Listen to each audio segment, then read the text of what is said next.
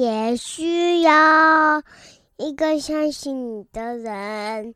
欢迎收听电玩店，我是店长迪恩。本集节目依然没有人业配，不过没有关系，这就像迪的日常。那为什么会这样子说呢？因为诶，就是在几集这种很开心有很多人赞助的一个情况之下，那总是还是会回到一个相对比较正常比较平稳的一个状态。那我们这一集就是没有新的赞助，也没有新的业配啦。那不过今天在呃节目开场之前呢、啊，想说利用点时间来跟我们一个听众稍微留个言，稍微喊个话。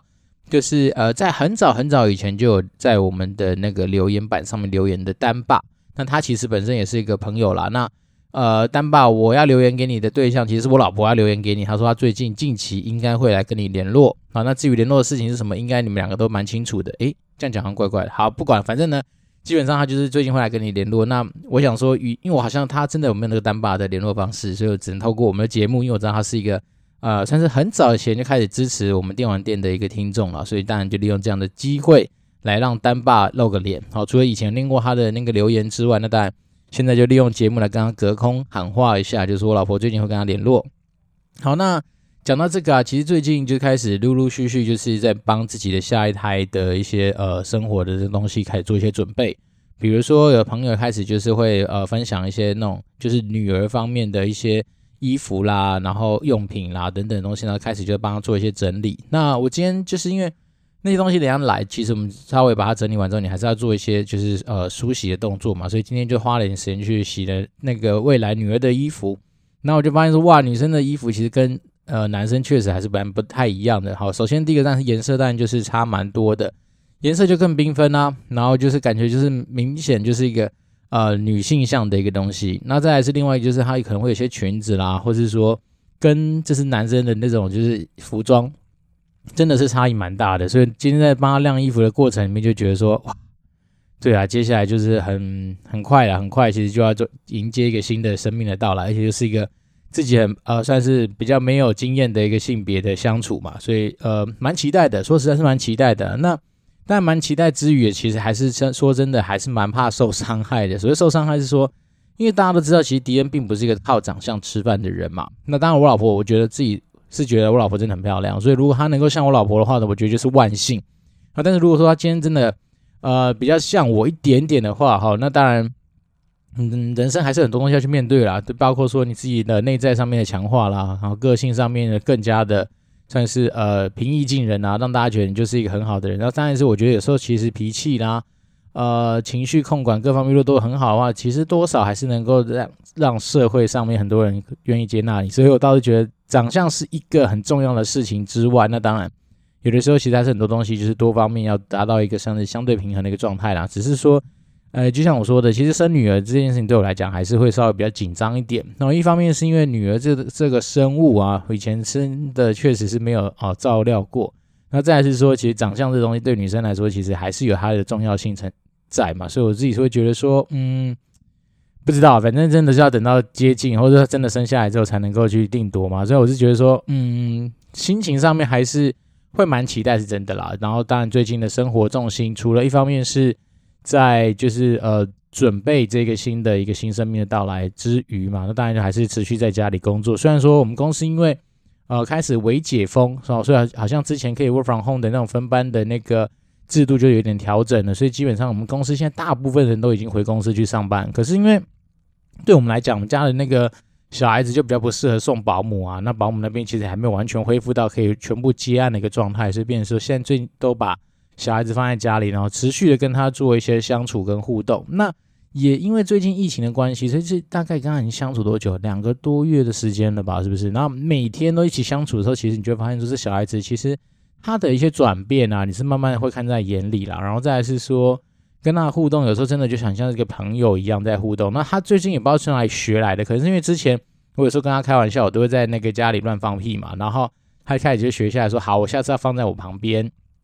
所以呢，他现在有时候放屁就跑到旁边去，然后放一下就跑掉。那我们两个这样就变成用这种方式来做一些娱乐互动啊，那是还蛮好玩的。不过有时候小孩子那种童言童语讲出来的话，你还是会确实会莞尔一笑。所以我自己是觉得，呃，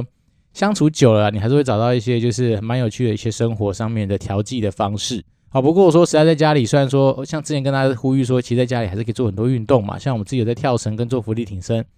可是我觉得这种东西好像他说实在有点超出自己的那个以前在运动上面 的, 的那个呃可以负荷的程度，所以导致说我在周日就昨天早上我只是做一个很简单的一个弯腰的动作，接下来我基本上就一整天都处在一个很不舒服，而且算是一个可能以年龄来形容的话大概就七八十岁老人的那个那个行动状态。因为我那时候弯腰起来之后，我就发现我好像某个肌肉应该是腰部还是尾椎那边的肌肉就拉伤了，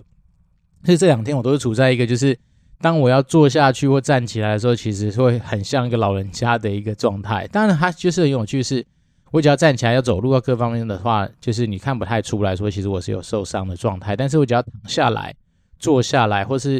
好像就是那一块肌肉我只要用力到的话，我就会很不舒服，而且是那种可以说是很痛啦，就是痛到你可能会在那个地上啊在床上哀嚎的一个状态。啊、但是我自己是觉得说，像我今天有快速的跟我认识的朋友聊了一下，就他是本身做复健相关的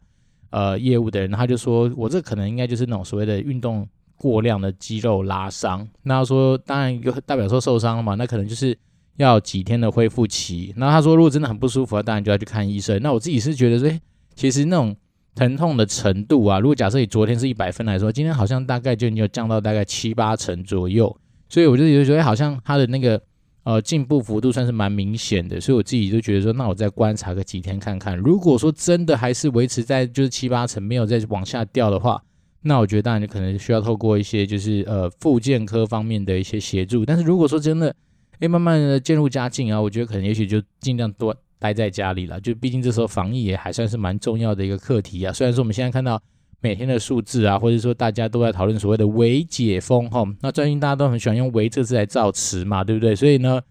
呃，像什么微博啦，博就是博起的博嘛，对不对、哦、然后什么微裸露啊，然后什么微热踢球啊之类的东西，看慢慢就会出现在我自己的那个脸书涂鸦墙或是我们一些讨论群组里面，所以还蛮有趣的。那大家可以试着想想看，如果说你要用微这个字来去做一些呃照样造句的话，你们会怎么样去找到一些比较有趣或是蛮有趣的一些呃，算是结果呢？大家就可以去在没事的时候想一想啊，刺激一下脑袋的一些活化。好，那今天在进入我们正式主题之前，再多让我花点时间来介绍一个东西，就是因为大家知道我好像快生日了嘛，那生日的时候不免俗就是要许愿。那我上次说我许愿的东西，第一个是有关于就是麦克风的升级的一些项目，那第二个东西其实我早就已经笑想它很久了，真的是笑想很久，因为它那个东西就是早年它的名字叫月光宝盒，然后现在好像它的新名词叫做什么潘多拉之盒。那它大概是就是一个就是把以前我们小时候所认识到的所有的街机的东西，然后全部 all in one 尬在一个算是摇杆的主机盒里面，所以呢简单来说，你就是把以前在外面 打, 打电动的那个体验，或是说那种呃，摇杆啊，或者是那种就是这边撸东西，然后按按钮的那种体验，可以把它带到你自己家里来。然后现在来说，我没想到才几年，因为我已经笑想它很久嘛，所以就是在观察它。那你就发现它的那个整个演进是很不得了的。从以前大概就是了不起几百个游戏吧，哦，几百个游戏合一，就是比如说它以前就是那些什么 S N K 系列的东西都有在里面。S N K 不外乎就是什么格斗天王系列的啦。然后一些什么越南大作战啊，就是以前我们都知道是那种街机的东西，他就把它做进去里面。那到了今年好像二零二一年版，它好像不只是游戏有大幅度的变多嘛，好像有像八千多款。那有八千多款之外，它还有什么支援 WiFi 下载，就是说如果你只买的是 WiFi 版，好像你还可以连到它一个算是游戏资料库，所以它不定时会去更新一些新游戏可以下载。然后再来是它好像有支援两三百款的所谓的 三 D的游戏，那所谓 三 D 游戏就是包括说像以前什么呃 V R 快打是不是，然后好几代嘛，然后有一些那种比较是以 三 D 模组来进行的一些街机，他就把它囊括在里面。那甚至他呢，听说好像因为我看他那个介绍，就是大家如果有兴趣的话，都可以去虾皮哦，虾皮那个平台上面，或是露天拍卖，反正那种地方很多啦，你就打说什么月光宝盒，关键字月光宝盒，或是什么潘朵拉之盒，然后二零二一。那它就有很多的选项可以选。那我自己有问过一些我朋友，他们去买过这种东西的经验，就是他们建议是买那种就是摇杆是分开来的、哦、因为他们说如果你买那一整个盒是合在一起的，当然呃就很方便，就一整盒就来，然后打开。但是它方它不方便的地方就在两个就要并肩而坐、哦、就是那边呃很靠近的那边打，然后可能打一打就变真人快打之类的。但是如果说你买的是那种分开分离式的，也就是说一 P 跟二 P 可以不用说一定要说坐在一起，而且现在又防疫嘛，对不对？大家还是维持一点点基本的社交距离会比较好。所以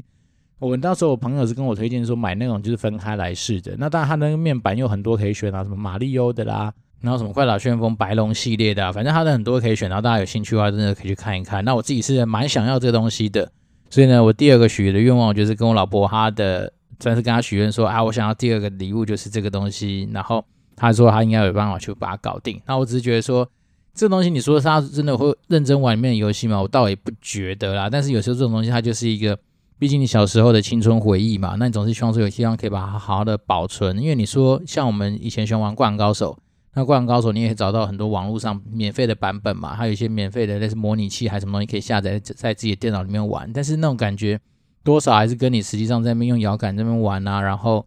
就是呃我觉得有时候回忆这种东西它就是这样，它没办法说用量化的去形容说哎，这东西到底是怎么样的分数或者怎么样，但它就是一个毕竟你陪他走过一段时间，他也陪你走过一段时间的那种就是属于你们两个深刻的一些体验跟记忆。那我觉得这个东西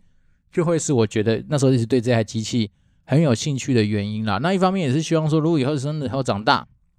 那比如说小孩子长大他愿意是跟着我那边玩一些什么越南大战啊什么三国战记啊之类的游戏的话，那我觉得也是可以好好的跟他介绍一下说诶，他老爸在年轻成长的时候我们都玩这种游戏起来的。那我觉得有时候游戏性啊，虽然说他可能画面不及现在的一些新时代的一些游戏这么样子的漂亮、哦、但是我觉得很多东西那么那种当时候的一些故事性啊玩法啦，或者是说那种算是原创性吧，只要有有把持住的话，那我觉得那种游戏都其实都蛮值得去回味的。那像我以前我弟很厉害的是他可以花大概 几, 几十块钱吧，然后那把那个三国战记基本上接近破台、啊、他可以打很久，那我觉得这个对他来讲就会有更深刻的一层记忆跟回忆嘛。所以我自己觉得说有时候买这种东西其实做实在的，你说里面的游戏你真的会认真把那八千多款都玩完吗？我觉得机会不大了，但是它变成是一个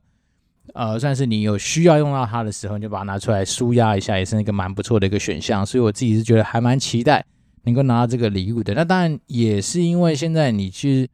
那种网络上其实比比较的那个标的很多啊，然后每家商家他们的那个介绍都是洋洋洒洒的、哦、都很精彩，所以我觉得其实大家反倒是要花比较多时间稍微去看一下说、欸、哪一家商家比较对你的胃比较投缘，那当然你就可以去进行这个东西的一个购买。那对我来讲是没有业配啦、哦、单纯是我自己最近帮自己许愿想要去搞到的一台主机、哦、那它当然价格也没有很贵啊，大概就是哎，好像从两千多块钱到四千多块钱都有这样子的选项，就根据你自己实际上的需求。那如果讲真的，如果说有些人就专门专攻在什么呃什么格斗天王系列的啦，或者说专门只喜欢玩、哦、快打旋风系列的话，其实搞不好你根本不用买到从八千多块。那对我来讲，我只是单纯觉得说，反正我可以许愿，又不是我花了这些钱，所以我就比较不要脸一点，就是说，要么就直上嘛，买到最好，以免到时候会有遗憾。但是如果说你假设你今天真的只是单纯想说啊，我就是买一个算是我喜欢系列的东西，那当然其实一两千块好像真的也找得到那个选择，或者还有那样子的一些机台。那我倒是觉得其实大家就是在防疫期间嘛，反正毕竟你不能出去啊，那就是尽量让自己的生活多彩多姿一点点，这也是一个选项之一。好，那今天还是一样喜欢用我的呃用我喜欢的那个电玩做个开场啦。那一方面是因为大家最近虽然说微解封了，可是我相信也是没办法到处啪啪走，对不对？所以还是很多时候是窝在家里。那窝在家里的过程里面，如果可以的话，当然就要尽量让自己的心情好一点点。好，那今天这一节主题，我想跟大家聊一下有关于所谓的脑力激荡这个东西。那脑力激荡，我相信在台湾的教育体制之下，应该以前学的单字也不陌生，它叫 brainstorming。然后这个东西，在我以前小时候我就觉得，哇，这个单字又好背，但是又长，又感觉很酷。所以呢，呃，脑力激荡对我来讲，那也有人叫什么头脑风暴啊，中国那边翻译叫头脑风暴。那这东西我以前就觉得说它蛮帅的、啊，就是说，哎，你没事没事把大家抓来做什么 brainstorming 啊？那确实很多人会觉得这种好像只存在在教科书里面，其实不然啊。因为就我以前在报学的过程里面，其实我们蛮长时候会做 brainstorming 的一些呃会议，或是说这样子的一些活动。那原因就是因为毕竟我们是做呃在地营运跟发行嘛，所以很多时候一些行销案啊。或是说一些对于未来计划上面的东西，其实说实在蛮需要透过这样的阶段来去做一些呃资讯上面的收集。而且以前我们的想法就是觉得说啊，你只要知道是今天是来 brainstorm 的话，其实你压力就不那么大、哦、因为你不会是像说我今天来讨论预算啊，好、哦、讨论未来实际上的一些执行计划那么细的东西的话，那 brainstorm 的过程，其实大家就是比较一个开放的心态来去讨论很多的事情，然后再来是一方面是暴雪的那个精神，以前都是有一个核心价值吧，其中一些项目叫做呃 every voice matter， 就是说呃集思广益，好，所以依照这样子一个算是大原则情况之下，其实我们还蛮常进行这样的活动。那当然我们并不是说就是来还要 follow 什么，就是呃为了这个我去上网查一下，它其实什么呃 brainstorm 在整个进行的一些方法，然后还有一些什么会议上，包括什么时间的切割啦，然后什么引导啥小人，其实没有那么复杂啦。老实说，因为我觉得有些有些东西，它要落成就所谓的教科书，要能够去分享说，当然要写得很细，然后当然要写的时候好像是洋洋洒洒，让你觉得好像很厉害。但其实我一直以来跟大家强调的都是说，我们今天分享的东西都是一些相对比较容易执行的一些呃心法。因为我觉得有些东西它的呃重要的东西并不是在于是说你今天一定要照它的什么照本宣科去做才有效，而是反而是你要把这个内化成一个方法。那我们怎么我觉得最近要刚好聊到脑力激荡，是因为其实我到了这个新工作哦，那当然面对新环境，那我还是有一些我自己的新任务要去算是执行它。那在执行的过程里面，我当然就是不免俗的想说，哎，我有些东西我确实不是很像我们公司的一些前辈这么熟悉，那我当然就是要找一些方法来让大家能够尽量把自己脑袋的东西摊在阳光下面，让大家能够有一些就是参考啊、呃，不是让大家，其实让我自己有一些参考，因为我想要去多收集一些我所没有办法掌握到的一些资讯跟知识，甚至是一些经验。所以呢，那当然我觉得有时候我就是已经先把游戏规则都讲得很明白了，我、哦、在不过过程里面你就会感觉到说，因为其实脑力激荡它在执行的过程，它其实是有好像有一个什么算是四大原则还是四大。算是呃准则吧，那大家可以稍微记一下。那它的准则其实第一个就是追求数量，然后第二个是禁止批评，那第三个当然是鼓励独特的想法，那当然最后就是说你要去综合去改善你的设想，这样是一个几个方式。好，那那我就觉得说，其实那时候我就我单纯也没有想说要去落实到这么细啊，我单纯只是觉得说，毕竟我们在脑力激荡的阶段，所以呢对我来讲，我只是先求有，那我不求有说里面一定会有好，而是在于说我先求的是。极大化我收收集到的东西的数量，那只是说很多人在这个阶段呢、啊，其实你就会发现，呃，当然有些人的开放的态度，他就是蛮好的，他就是哦可以来，反正我觉得能够帮我就尽量帮。但是有些人他就会，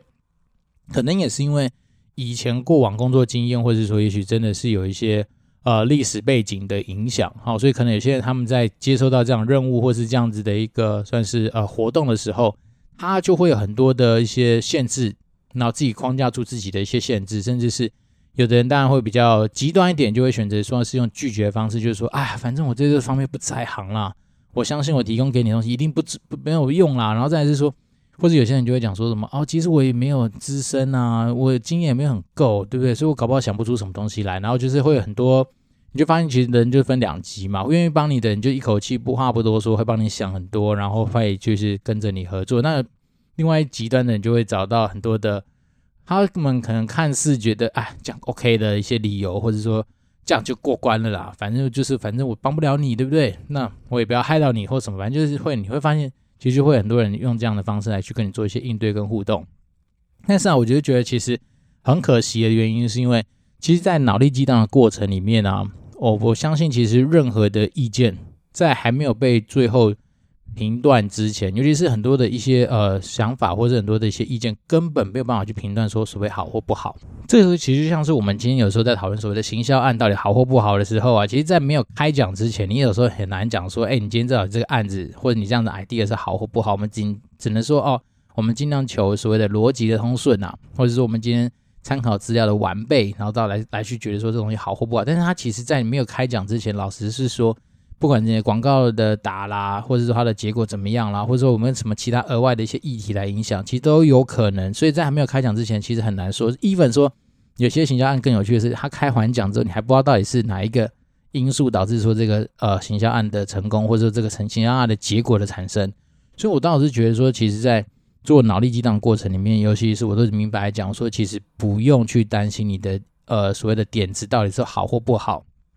然后再来一件事情是。其实说实在的，我今天就明开宗明义讲了，不是说你不用担心你的答案好或不好，你只要把你的答案丢出来就好，就是这样子而已。但是有些人就会很多的呃，沉疴啦、包袱啦、考量啦，或者是说也许真的是很多前辈他们可能在思考的周延度上面，就是比敌人来的更加的周详哈，所以与其他出错，他还不如干脆不要出手。那只是我单纯是觉得说，真的很可惜啦，因为这样讲好了，其实我觉得有一件事情有点有趣，就是在于是说，很多人会自我设限，就会觉得说，好像我因为年资不够，所以我的意见可能不不是很好，或者说可能我因为认识人不多，所以搞不好答案不是很好。但我觉得其实这种担心都是多余的，原因是因为举例而言呢、啊，比如说你虽然说进来公司的年限没有很长，但是也代表说你还是有你的一些呃同人圈哦，或者说你的同事圈。那讲实在的，有时候你在你的同事圈里面，你得到的一些资讯，或者说你看到的一些事情的角度，就是比一些呃非你同事圈里面所看到的角度而所不同嘛。那有时候我们说实在，在做所谓的脑力激荡的过程里面，就是要去得到各式各样不一样呃来源的一些资讯嘛。所以呢，当然另外一件事情就是它的一个准则是告诉我们说，其实你要禁止批评啊。那当然就是说，有些人在做，我觉得这个东西可能比较偏向于是说，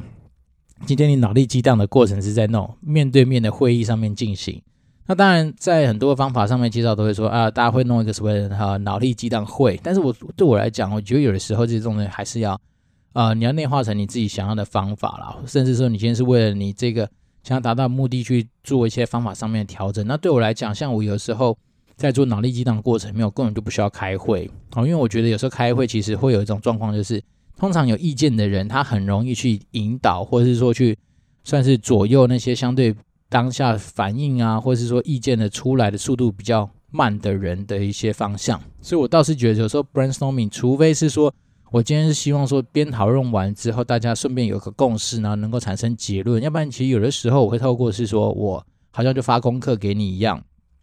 那所谓发功课是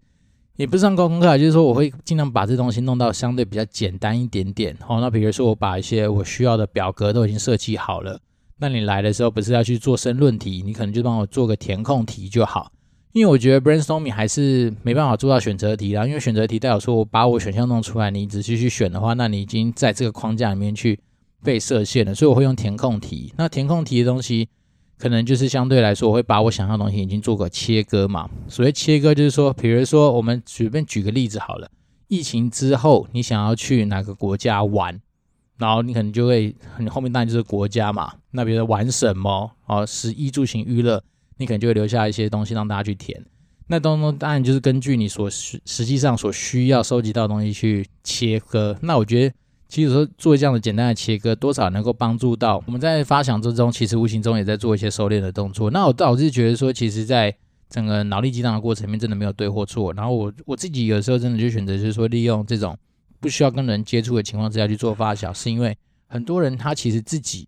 好、哦、在做很多的东西的思考上面的时候，他会更加的有一些呃他的灵感的产生。然后甚至有些人属于那种呃，大家如果很有印象，有些人是属于那种就是呃，文字型或是书写型的思考者，也就是说他可能没办法当下用嘴巴跟你那边讲讲讲讲讲，然后越讲越有感觉。像我自己都知道说，我是比较属于那种所谓的话语型思考者，就是有时候我是边讲话边思考，而且是我真的是要呃越讲我越有灵感，然后越讲我越有感觉，甚至是我在讲的过程里面，可能就会脑袋就会冒出一些哎新的一些连结，可以去做一些延伸跟发挥。但是像有些人他真的就是必须要说哎。我要他静下心来，然后就用去想的，然后想完就把它写下来，然后用眼睛去感觉感觉到说那种视觉上面的那种呃回馈，它能够更加产生下一个灵感。所以我觉得本来就是会有很多不一样背景或不一样的一些行为的人嘛，所以当然我自己是觉得说，其实有时候可以透过这种比如说发个 email 发个功课让大家去做一些这样子的活动的话，可能也会得到你所需要的东西。那我自己是觉得说，还是回到原点，就是到你到底今天你要收集的东西是什么，那你就会根据这样去衍生出来你后面可以做的一系列的操作。对，那我就觉得说，其实在脑力激荡过程，其实我今天不想要讲太多的一些方法，主要是因为我觉得那个东西都是仅供参考啦。那我觉得最重要的几个大原则把握住，基本上你要做什么样的方法其实都因人而异，甚至是你可以因地制宜。那我倒是觉得说，在脑力激荡的规则里面，最重要的其实真的就是那两个，就是说你先第一个是先求有，然后先求那个数量的大。因为我真的觉得说，其实很多时候你要做到脑力激荡有效果这件事情来说，你前面的 base 要够大，你最后收敛出来的时候，才能有可能有一些比较有价值的一些收敛。所以呢，当然我觉得在数量的极大化的过程里面，就是不要设限，然后想到什么就冲刺吧。那当然有些时候你也可以在食物上面做一些比较呃算是我想怎么讲，就是算是一些刺激的一些那种就是方式，例如说比如说一个人就是想十个二十个三十个之类的，那你 先, 先把规则定出来了，所以你就会发现人类的潜能其实在这时候就会爆发。比如说你没有设限没有设低标的时候，可能大家就想说干我随便想了两三个就交卷。好，那但如果说你今天把一个所谓的呃门槛拉高一点的时候，那人在这种时候他必须不得不他就会去做很多的一些算是超出他本来就是呃本能里面可以做到的一些事情。所以我就觉得说呃方法其实就没有那么固定，但是就心法就是这样，就是你但求数量的极大化。那当然在过程里面本来就没有所谓的意见好或不好这件事情嘛，所以就是禁止。我觉得他那时候用到那两那两个字我觉得很赞，他说禁止批评，也就是禁止，就是说真的是不要觉得你的意见、哦、是没有价值。其实我真的觉得在脑力激荡的过程里面，任何的呃原始意见或任何的一些想法其实都值得被珍惜，而且值得被尊重，是因为每个人的原生背景或者每个人的出发的角度，每个人擅长的事情本来天生就不太一样，然后就甚至想说很多人兴趣不一样，那搞不好他因为他的兴趣而衍生出不一样的一些思考，然后就真的我们都针对同一个主题嘛，只是说你从不同角度切下去本来就会有朋友产生一些不同的一些结果，那我觉得这时候就要适度的给予尊重。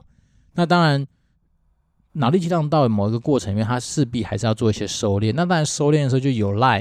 比如说不管是主持人 或, 或是这个需求的发起人，你当然因为理论上说你还是要为这个结果负责嘛，所以你当然自然会知道说在我这样的目标的情况之下，也就像说我们今天要去找到北极星，然后在 找, 找到北极星之前你还是会有一些引导的一些路程，对不对？那你这样不能偏离太远，就利用这样的方式你最后还是有机会收敛出你所需要的东西。那我倒是觉得说这个过程本来就是你把想象情感先大量发散，然后做收敛，那收敛的过程但求一切就是比如说符合逻辑啊，符合你的需求，然后符合你在规划上面所想到的一些呃大小事情，大概只是这样的一个过程啊。那只是说这边当然很多人一些方法可以做一些参考，那我自己是觉得说有一个东西就是除了像我们这种爱讲话的人好喜欢透过会议上面跟他拉迪赛，然后在那边就是你一言我语的去刺激到我们自己大脑的活化之外，那当然哦，我自己是觉得心智图这个东西其实一直来我自己是蛮喜欢用的，因为我觉得心智图它这东西它就是简单来说就是把你脑袋里面很多东西来做一个具象化，那具象化的过程里面其实就是通过文字来把它具象化嘛，因为文字东西对我们台湾人来说对中国人来说你当然知道它是文字，可对老外来说它就是一个图像，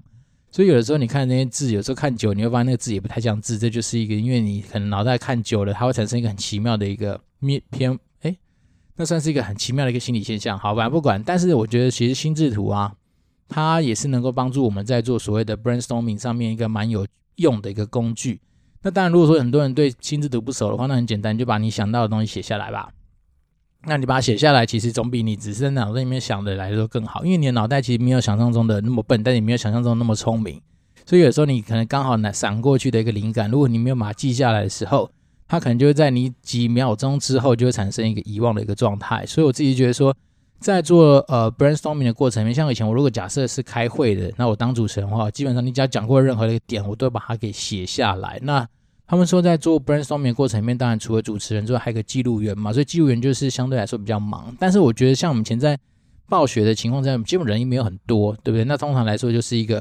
啊，会议发起人兼记录员啊，所以以前就是大家讲什么就写什么，讲什么就写什么，他们就会让我们的白板上面充斥着各式各样的一些，可能是天马行空的点子啊，可能是一些乱七八糟的一些想法，那我们就会尽量把这些东西先做一个扩散。那扩散完之后，我们当然就会做里面做一些圈选嘛，因为你就发现有些人根本是来乱的啊，对，所以乱完之后，你就还是让他回到正轨上面去，所以他基本上其实就是一个发散收敛的动作而已。那只是我是觉得说其实这东西回馈到自己个人身上也算是蛮有呃用的一个做法，是我以前有一个对我来说影响蛮深远的一个算是在橘子的一个大前辈，那他虽然说我没有直属在他底下呃被他管过，诶好像还是有，反正要就算有一次大概了不起几个礼拜的时间，然后他是一个算是我自己觉得还蛮有实力而且算是带人很赞的一个主管，然后那时候他就有跟我分享过一件很有趣的事情，他是说他以前有一阵子可能在年轻吧，也是遇到说对于人生啊，对于说自己的未来方向啊，可能不是一个很清楚或产生一些撞墙期的时候，他就做了一件事情，他就说你就把你自己这个人的优点和自己的缺点，好，比如说你就拿一张 A 四 纸，然后上面就写说优点，然后就开始疯狂的想，你只要想得到的任何的点，就把这些东西都列下来，清清楚楚的列下来，然后就是不是那种时候列个三五个就结束了，他说他是那种绞尽脑汁，用尽全力，基本上燃烧生命跟燃烧自己的小宇宙去把他自己所有的，比如说他这样子是优点，他把所有优点都写下来，然后他是那种写到就是基本上可能是几百条几千条以上，就是你只要能够想得到的全部跟你这个人有关的优点全部写，然后再来另外 一, 另外一张纸可能就是缺点嘛，疯狂的写。他说在这个过程里面我们看起来都很简单、哦、看起来好像都是一个听起来应该说听起来很简单啦、啊、但是实际上你只要去做，你就会发现你的收获其实是很大的。因为他的自己他那时候跟我分享的过程里面，像我自己有尝试过、哦、就是你真的确实就是花，但是呃，他那时候比较疯狂，因为他说那时候说他好像在他人生算是比较低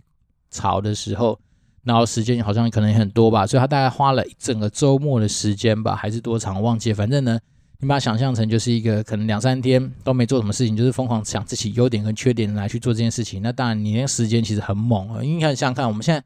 聊天才过几分钟，三十分钟我们就可以聊非常非常多的资讯量出去了，何况他是用几天的时间来去写这件事情。那他都写完之后，他就会对自己有非常清楚的了解，比如说哦，原来我自己想象中我自己的优点是这些，哦，原来我还有这么多的不足等等啊。反正这种东西就是他透过一个算是一方面是强迫自己榨干自己呃所拥有的一些在脑袋里面的东西之外，那他当然因为列下来了嘛，具象化了，他更里面他更能够从里面去得到一些他可能分析过后的一些结论。那当然有些东西就是有些参考之后，你站在巨人肩膀上，你也会知道说你接下来下一步要去哪里，甚至你可以看得比较远。那这次东西他那时候就有分享给蛮多他带过的组员啊，或是说他有接触过的其他单位的一些人事物，那确实也现在蛮多人真的就是照这样去做。那只是说当然因为我们可能没有遇到说像他这种悲情的人生低潮啦，所以变成我们大家也许就找一个时间，也许是一个下午一个晚上的时间，就把这东西稍微列列洋洋洒洒列列，那你真的还会从里面感受到，哎呦，原来有些东西没想还真的不知道，或、哦、甚至说你没有用力去想，没有绞尽脑汁去想，你还真的没有办法得到这样子的一些收获。那我自己觉得说这东西也算是一个脑力激荡的过程了，只是说你今天的题目设得很简单，你自己的优点或自己的缺点，那我们基本上就是先处在一个发散的阶段。那发散阶段可以因人而异啊，你可以帮自己定义成是说，啊，我需要一个下午，然后完完整整的下午，没有人打扰，然后完全不做别 的, 别的事情。你不能说我先边看 Netflix 然后边看迷片，然后旁边又放着一些什么电玩，然后还没做这件事情，那其实说真的你可能会被打扰，而且甚至是你的思绪可能会一直中断。但是如果说你今天就是全心全意的给自己 大, 大概一个简单的时间，其实正常也是来说也许两三个小时搞不好你就可以得到一些跟你现在完全没有思考的自己很多不一样的答案嘛，所以我觉得这东西还蛮酷的。那大家就是有兴趣的话可以来尝试看看，就是反正这东西算是有病治病嘛，如果你刚好遇到低潮，那没病强身嘛，就是说你现在本身人生很顺遂，可是你可以更加了解自己，甚至是你可以去思考说，哎，有没有更好的未来的下一步可以去发展。那我倒是觉得这东西就是分享给大家。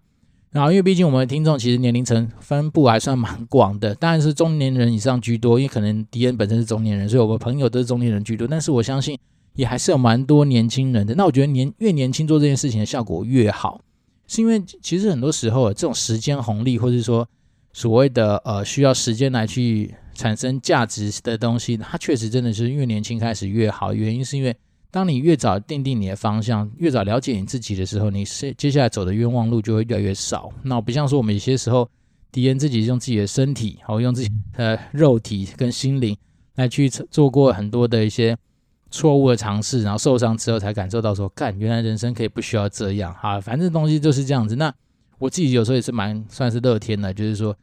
我觉得有时候人生中什么东西安排好，其实搞不好都是它注定的，所以有时候也不用太过于的去强求，或者是说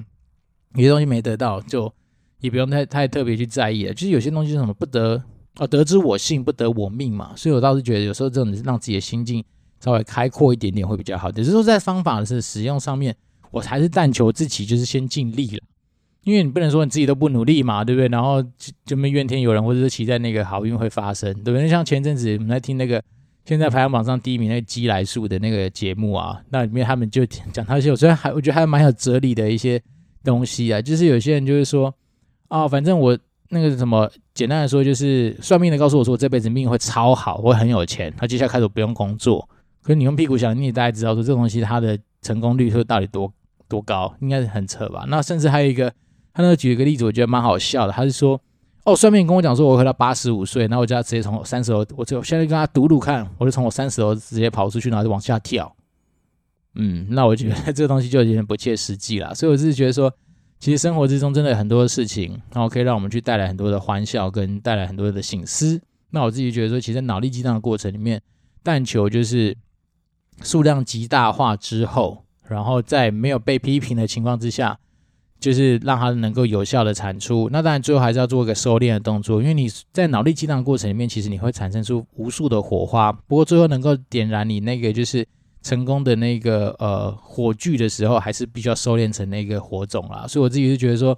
呃，分享给大家啦，就刚好最近在工作上面有一些新的思维，也不是说新的思维，就是有些新的体会啦。那我想说就利用这样的时间把它给记录下来。那一方面我觉得其实脑力激荡，其实它如果说运用得宜的话，应该是在各行各业、人生各个阶段，哪怕是自己，哪怕是工作，哪怕是给别人建议上面，其实它都会是一个很简单，但是可以带着走的一个看起来很酷的名词。好，就像我们前面说的 brainstorming， 我靠，那名字听起来就是拼字又长又酷，对不对？然后再来是你讲出什么头脑风暴或脑力激荡，或大家觉得我感觉好像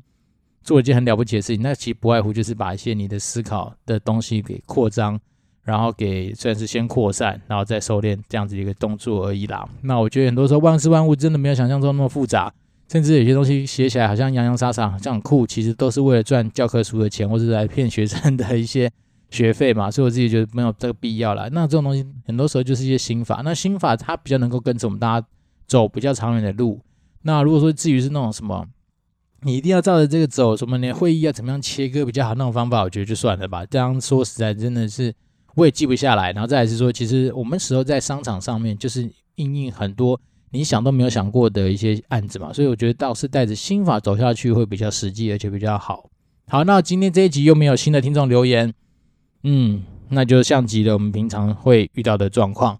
好，不过我觉得还是跟大家就是嗯、呃、温馨小叮咛啦，就是说我们节目做到现在也转眼间对吧九十六集了。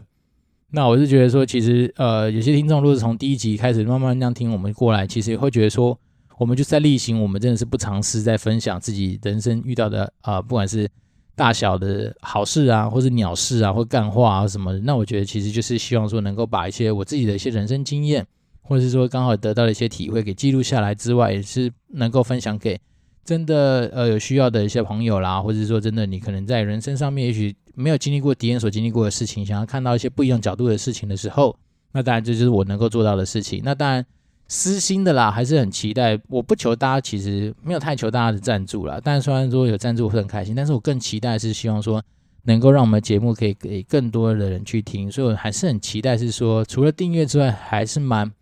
想要大家能够帮我们做一些分享，就是说分享给你周遭的亲朋好友。比如说如果说你今天你朋友对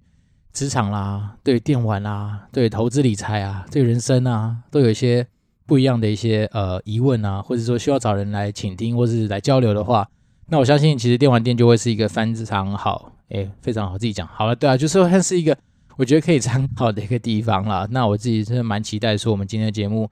啊、呃，能够让更多人听到，那能够产生更多的互动，甚至像上一集一样，如果说你今天对什么样的主题你真的有些兴趣，想跟我做一些交流的话，我也会很乐意的，就是说把它设定成一个单集的一个主题来去跟大家做一些分享，甚至有的时候我可以帮大家做的事情是去找到一些资料来做一些算是比较深度的上面的一些 update 嘛。那诶，好像就在讲吧。那这一周相信应该会在一个微解封的状态之下，会产生跟上礼拜稍微比较不一样的一个、哦、一周的心情。但是一样天气还是很热，那甚至迪尔还运动到受伤，所以我觉得说还是提醒大家一下，不管怎么样，多补充水分，然后多注意自己的一些身心灵的状态。其实，在防疫期间还是非常重要的。那我们今天是电玩店，我是店长迪恩，就期待大家持续跟我们保持互动喽，拜拜。